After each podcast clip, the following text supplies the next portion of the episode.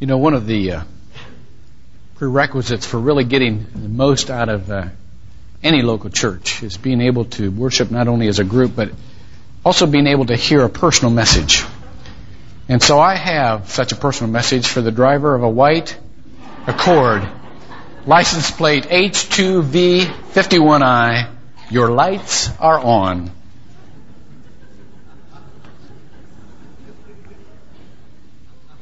Before we begin, let's uh, let's go all the way from the parking lot clear across the world, and let's play, pray for uh, the troops in the Middle East. Okay? Would you bow with me? Lord, we're here because men and women are willing to allow us to be the benefactors of their efforts. We have a long history of courage and bravery of people who would defend um, free people against tyrants. We fully acknowledge that we have been um, not always in the right in our fighting. But rather than trying to approach the questions of, of uh, in the long view, who's right and wrong, we want to become more personal. We want to pray for the men and women in, in the Middle East who are now drawing close to you. It has been said that there are no atheists in a foxhole. And I suspect there are none when, when they hear the air raid sirens, or uh, there are none when uh, it's time to fly, or when they contemplate ground movement. And we would pray, Lord God, that you would pull all of those people close to you personally and let them feel your direct um, influence and your direct personhood on their lives. Let them make a personal um, commitment to you. We would pray that we would follow you this morning, Lord, but we would pray also that all the people of the world would come to know your Son, Jesus Christ, and the love that he offers. We pray not only for Christians, but we pray for Buddhists and Hindus and and uh, uh, Muslims and and uh, Jews and and Christians that all man-made religions would come someday to the knowledge of your personal love and what you offer in Jesus Christ. We pray this in His name. Amen. We are on a 10 year journey uh, none of this 30 days to a new you stuff here. Um, we are on a journey to spiritual maturity. And the first phase of that spiritual maturity, the first trimester of this year, is given to going over the first mile of Christianity. If we are going on to the second mile of Christianity, what must we have in our first mile? Even to get us to the place of spiritual maturity. And the first thing we said was we must have the willingness to revise our picture of who God is. The first commandment is that I am the Lord thy God, thou shalt have no other gods before me. And all of us have a tendency to caricature God and to have a narrow, small picture of Him rather than continuing to learn who He really is and who He really wants to be in our lives. That's first mile Christianity, to be able to say, no, teach me more of who you are. Secondly, first mile Christianity is the capacity and the willingness and the discipline to read the scriptures for yourself. Until you do that, you are only hearing about God and you are not hearing from God. And so therefore, we can't even talk about second mile Christianity until we have the capacity to take directly into ourselves the Word of God, having been taught by the Holy Spirit what it means. And just as we have a doctrine of God that needs revision and a doctrine of the Scriptures that we need, needs revision, last year, last week we talked about a doctrine of man, specifically about original sin. And we talked about we are not sinners because we sin. We sin because we're sinners. In other words, it is not a behavioral problem. It is not a behavioral aberration. It is a distortion in our very nature. The doctrine is original sin. Colloquially, it is known as being a boogerhead. All of us have been boogerheads since the time we were this high. I've never met a kid who wasn't totally self-centered, totally selfish, and a boogerhead. Now, when we grow up, we don't call ourselves boogerheads, we call ourselves jerks. And so, we're all jerks. Stupid jerks. Sometimes we don't mean to be jerks, but we're jerks. And we don't do jerky things. We are jerks. So therefore, when you come to recognition of the fact that you're a jerk and I'm a jerk and all God's children are jerks, we get on down the line to the second mile. Now, this Sunday, I want you to work with me intellectually, okay? Because I'm going to be giving you three things that I believe that you ought to know about the cross. God's antidote to sin, and I want you to know them so well that you can explain them to someone else. Now let me just give a little word here. We have begun our Saturday evening and Monday evening uh, congregations. And the tremendous advantage to Sunday morning people is if you hear a word on Sunday morning that someone you know needs, if God puts somebody on your heart, you can bring them back on Sunday night or Monday night at seven o'clock and they can hear this. Alright? There are a lot of people that have not the foggiest notion why Christ had to go to the cross. Why couldn't God just forgive us for crying out loud? Why does somebody have to die for it? If you have ever known anybody like that, or had that question yourself, then this is a valuable serve, uh, message. Okay. First of all, let me give you three different views of the atonement of Christ and three different ways in which it helped us. And then I will try to give you categorizations of churches that specifically major in these particular views and why all of us need to have all three views in order to have a complete picture. First of all, Christ as the substitute. Christ as the substitutionary sacrifice for our sins. Augustine, St. Augustine, first exegeted this view from Scripture. And then later on, Anselm filled it out. And then later on, John Calvin and the Reformers um, um, put it into even more legal terms. In this view, God is seen as having a primary nature of order keeping in the universe. This is the most objective of all views. Right is right and wrong is wrong. God is seen as having a primary objective of having a standard that must not be transgressed. It is the most legalistic of all the views. God's primary concern with us is that if the standard is transgressed and we get away with it, not only will the standard have no deterrent factor in the, in the, in the future, we will be ruined. And so therefore, it is not just a matter of maintaining a legal standard. It is a matter of keeping the integrity of the standard of God, the integrity of the order of the universe intact. Now, when that standard is broken, and all of us have broken that standard, the Bible says all have sinned and fallen short of the glory of God. When that standard of, of is broken, the wages, the result is death. The wages of sin is death. Romans 6:23. So therefore, we have a problem. God doesn't have a problem in this view. We have a problem.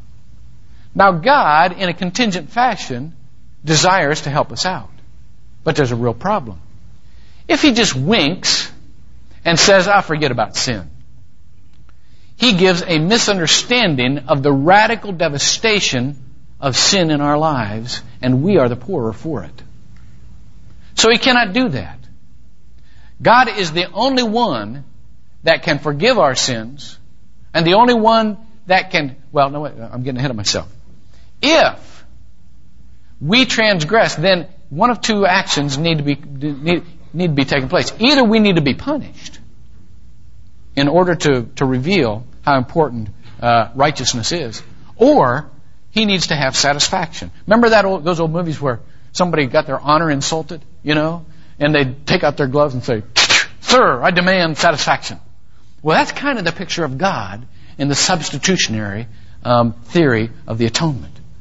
that God, we owe God satisfaction because not only are His legal standards transgressed, but His honor is insulted. And therefore, we need to pay Him back. Now, how are we going to pay Him back? We can't. You know why not? Because we already owe God everything we have. And therefore, we can't just come to Him and say, God, I will pay you back by being better. Because we already owe Him being better. And if we are in an indebtedness morally, there's no way we can make it up. If we could be twice as good as we are right now, we already owe being twice as good to God. You see? So therefore, God is the only one who can pay back what he needs because we've got nothing left over and we're the only ones who owe what he needs. And therefore, Anselm wrote in Cur Deus Homo, Why God Man? God must become man in order to make that payment. Now, there are two requirements for this. Number one, this becoming of man, this man must remain sinless. Because if this God in human form sinned, then he would already be behind the eight ball too, you see, and not be able to make it up. So he must be sinless. Secondly, he must do it on a voluntary basis. Because if it is all mechanistic, if it is just God coming down paying his own sin, see, then he should have just winked at it and forgot it in the first place. So it can't be a mechanical thing. It must be voluntary. It must be someone who does not have to do it, but who chooses to do it. Now let me just read a few scriptures for you out of the New Testament that talk about this sacrifice of Christ. In Hebrews 9, uh, 14, it sums it up. And he's talking to a group of people who are used to a sacrificial and legalistic view of our sinfulness. Those who offered sacrifices that just supposedly appeased God for a short period of time and appeased his wrath. And then he contrasts Christ. And he says, How much more will the blood of Christ, who through the eternal Spirit, now listen to this phrase, offered himself. You hear the voluntariness? He offered himself. God didn't do it, he didn't require it. Christ offered himself without blemish, sinlessness, to God. See? Cleanse your conscience from dead works to serve the living God. Another passage is uh, Philippians chapter 2, verse 8. And being found in appearance as a man, in, in the verse right before it, it talks about Christ. And though he existed in the form of God, he did not regard equality with God a thing to be grasped, but emptied himself.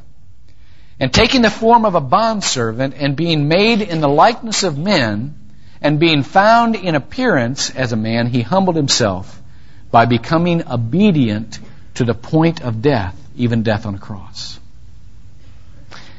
Now, one more in Ephesians chapter 5 verse 2. It says, just as Christ also loved you and gave himself up for us, an offering and sacrifice to God as a fragrant aroma. Now in this picture, what Christ has done on the cross is to erase all of our indebtedness by a sacrifice of himself. It's a legal transaction. And therefore something very objective has happened in our lives and those people who follow Jesus Christ. They are in a totally different status as far as God's concerned. Um, I had a, a preacher one time tell me a story of a dream that he had had. And he said, in this dream, he was the defendant in a courtroom, and the judge stood, the judge was sitting behind the bench, and the judge had one of these all-knowing looks, and he looked at this guy, and this guy immediately knew that this judge knew he was guilty, and he knew he was guilty. And this tremendous defense attorney that he had kept pleading for him, you know, But he knew he was guilty. He was trying to keep quiet. He was trying to hide it. But he knew that the judge knew. He knew his goose was cooked and he, he was suffering. He was suffering. And he said at the end of that, uh, at the end of a period of time, the defense attorney went off into jail to serve his sentence for what he had done. And the judge picked up the gavel and looked directly at him and said, not guilty. It's exactly the substitutionary theory of the atonement.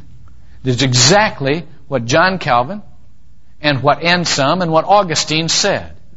That in a very objective manner, God accepted the life of Christ as a substitute for what we owed him. Now there's something human in us that cries out and it says, well God shouldn't have to do that. He should think of another way. Surely an innocent man should not have to suffer. And surely God doesn't have the right to take an innocent man. God didn't take the life of an innocent man. An innocent man who was God volunteered for it. And you know what? It really doesn't matter in this theory how we feel at all.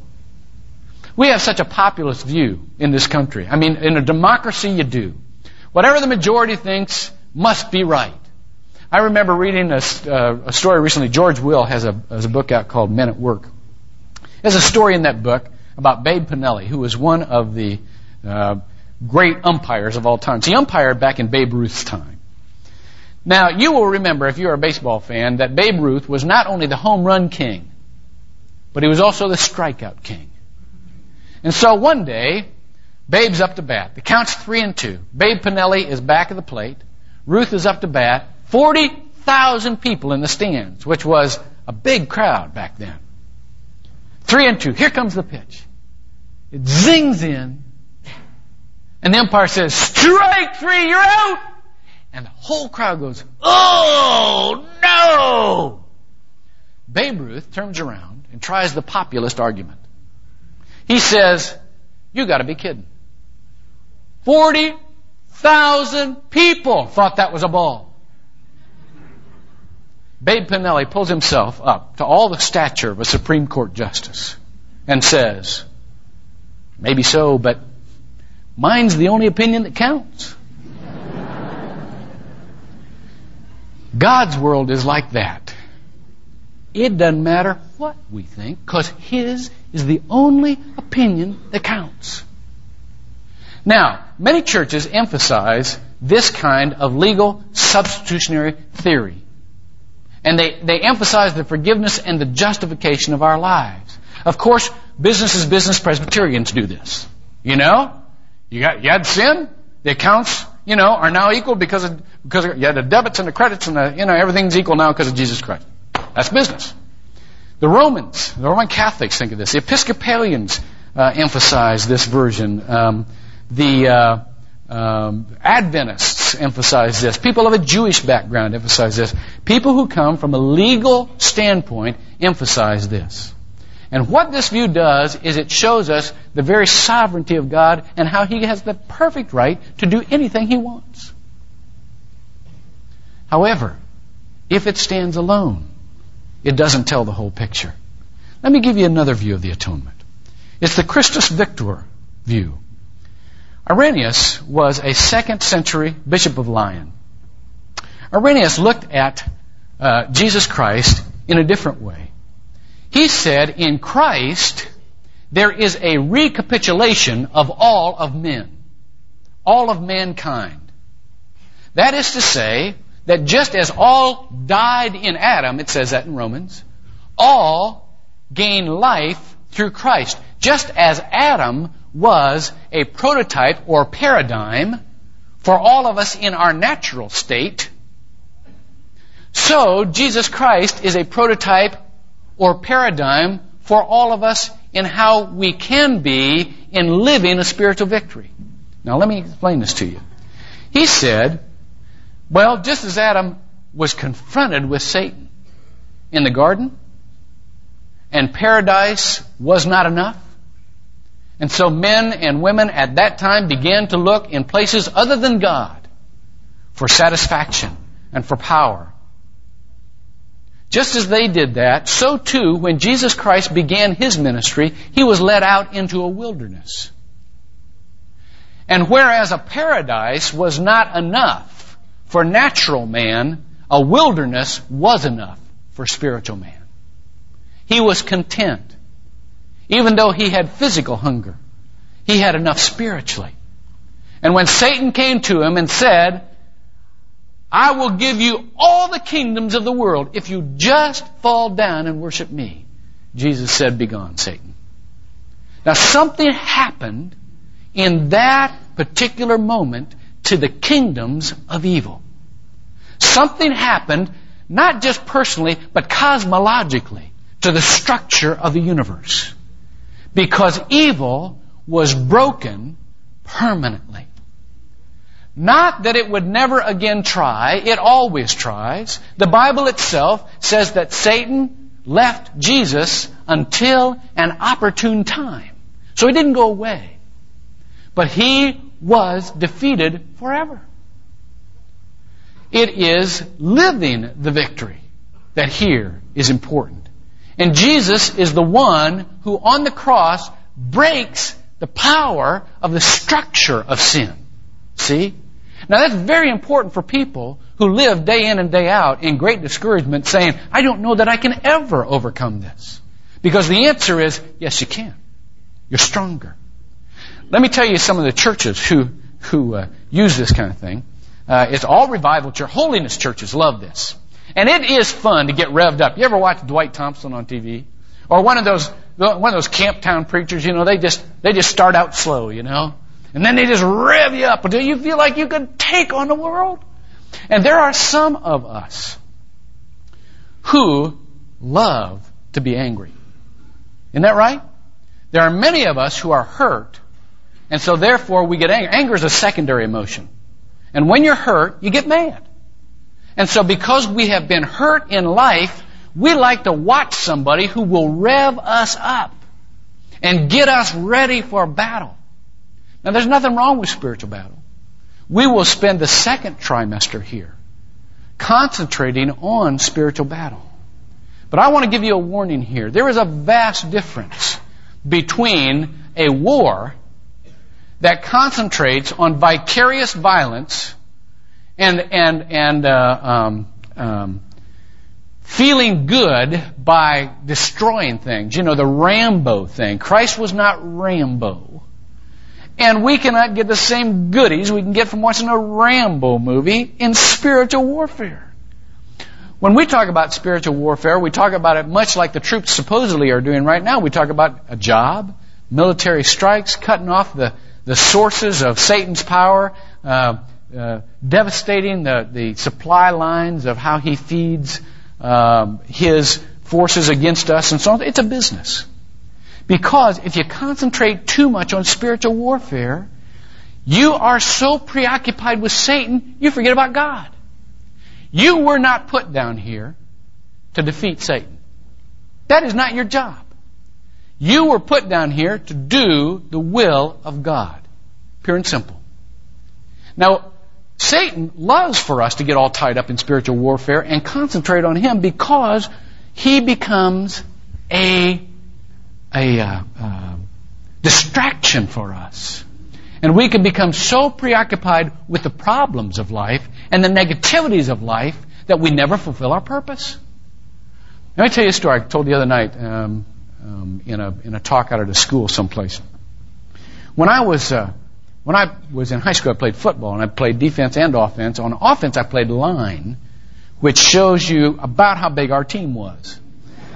And this one game, I can remember facing Stan Arnold, who was an all-state tackle, 267 pounds. And I went to the coach, I said, what am I going to do? He said, I got problems of my own, you figure it out.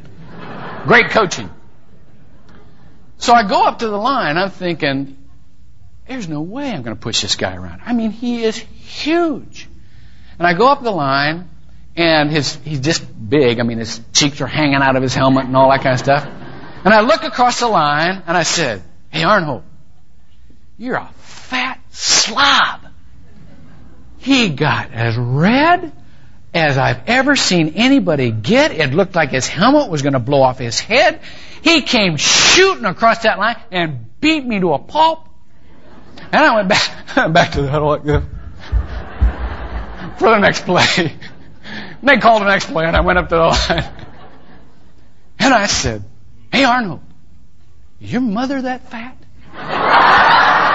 oh, he was furious.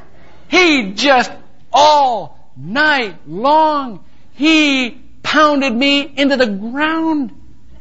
However, he did not have the slightest interest in tackling the ball carrier. Didn't matter. Didn't matter. Well, now look, I want to tell you, Satan does the same thing. You know, if we can spend all of our time beating Satan into the ground and fighting these spiritual battles, we won't spend any time on building up the kingdom of God and encouraging people and doing what people need done in their lives. Because we'll be out fighting evil all the time, see? Well, Christus Victor, very important. In, in Scripture, let me just give you a few, a few scriptures for that too. In, in Scripture, of course, uh, Jesus says in, in Matthew 20, 28, He says, I came to give myself as a ransom for many. And that ransom, of course, is paid to someone who holds you captive. And before you come to Christ, you are held captive by Satan. I mean, there's no way you are ever left alone or ever live free to live a life that you want to live. All of you who have come to Christ have experienced that feeling of captivity. I can't help myself. I keep doing this again and again and again and again. You're, you're captive. Christ gave, came to give himself as a ransom for you. Um, in Luke 10, the results of that are this that the 70 return with joy after Christ sends them out to minister, and they say, Lord, even the demons are subject to us in your name. And then Jesus said to them, I was watching, I was watching Satan fall from heaven like lightning. And behold, I have given you authority to tread upon serpents and scorpions over all the power of the enemy, and nothing shall injure you. And then in Hebrews chapter 2, verses 14 and 15, just one more. It says this since then the children share in flesh and blood, he, they're talking about God, likewise also partook of the same, that is, came down in flesh and blood, that through death he might render powerless him who had the power of death, that is, the devil, and might deliver those who, through fear of death, were subject to slavery all their lives. Now look, God has broken Satan. He will continue to try to influence you, to try to intimidate you. But please don't spend more time on him than you have to. There are certain strongholds all of us have in our lives, and we need to do spiritual battle. We'll talk about that again more during the summer months. And there are times we love to get revved up. I love to listen to my kids' Christian music.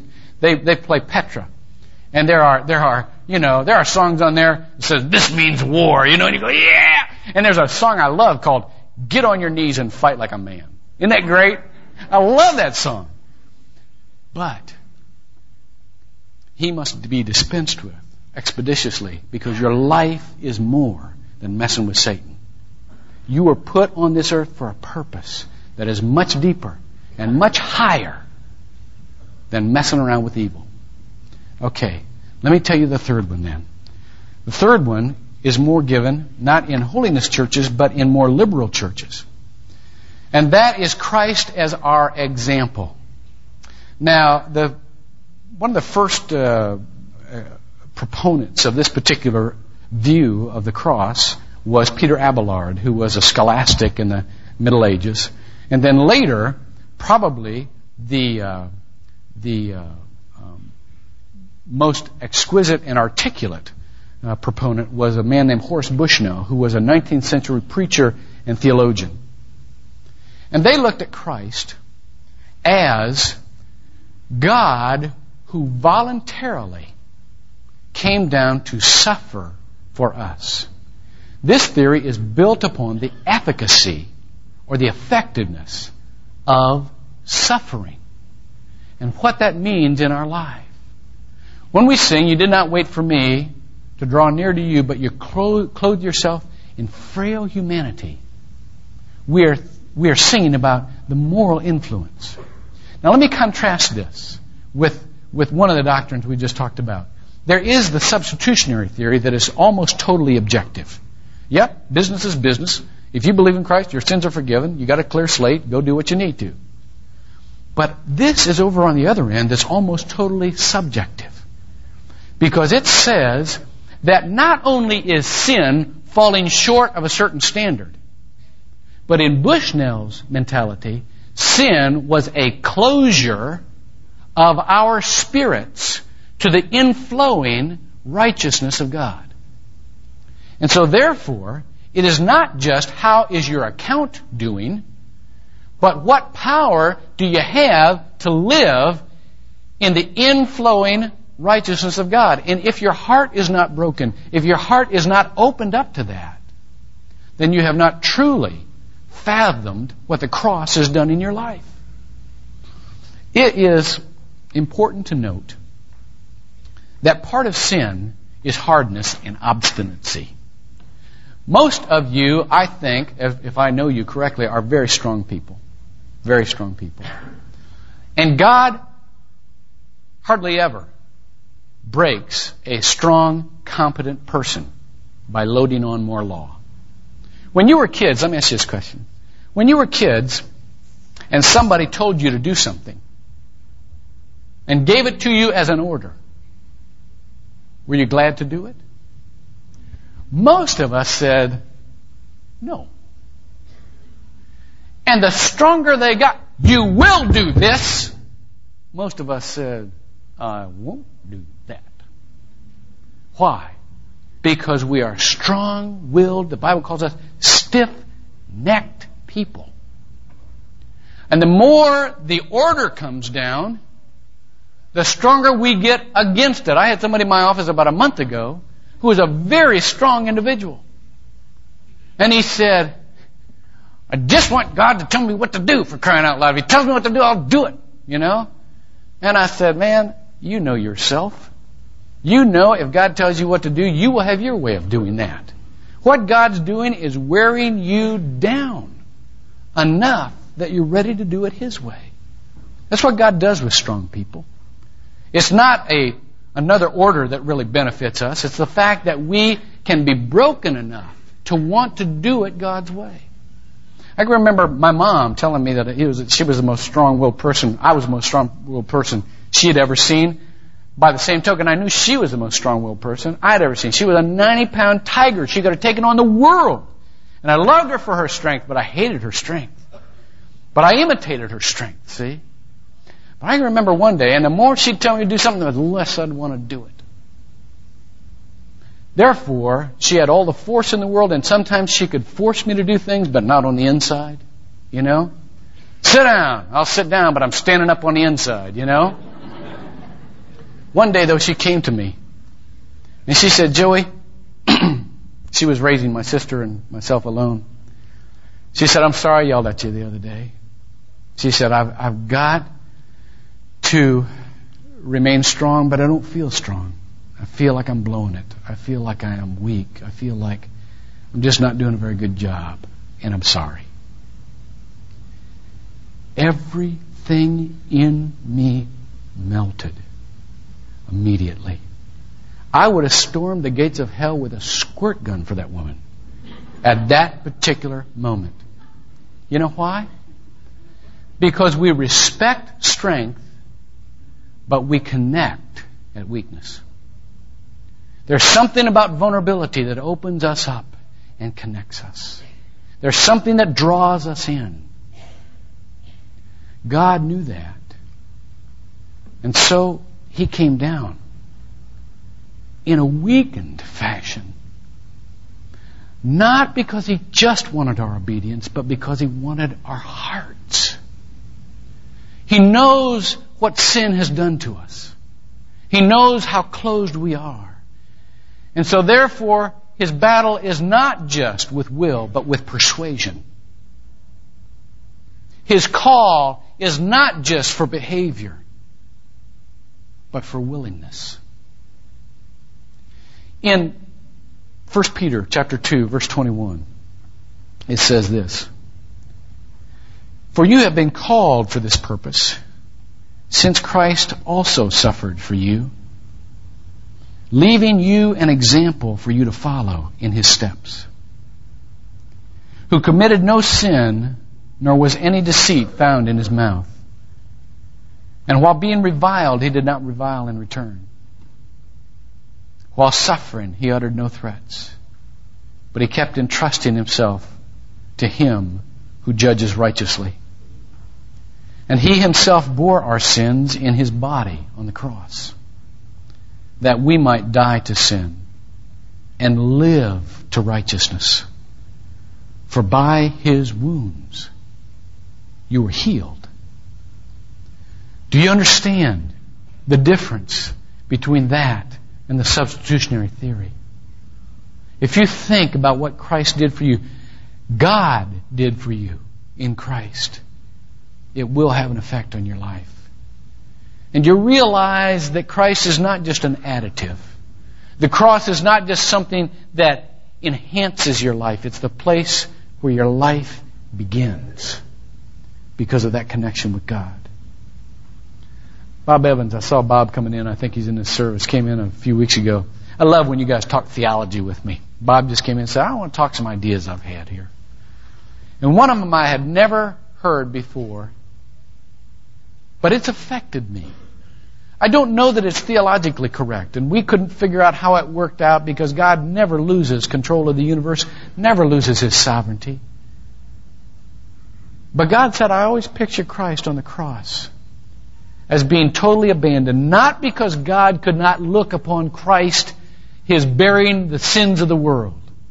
I'm not sure that that theory has ever held much weight with me either. I mean, there are many people who say, well, the reason Jesus cried, Why hast thou forsaken me? is because God turned away because he couldn't bear to look on sins. He's been looking on sins for centuries because he's been looking on his people.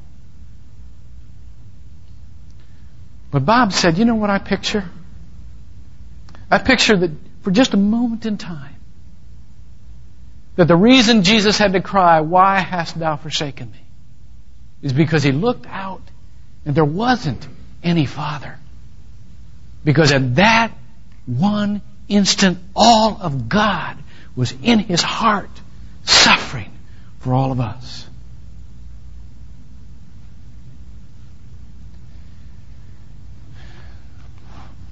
the cross is not just an option. It's the beginning of a life. And it's worth following with all of our life, or it's not worth paying attention to at all. Would you pray with me?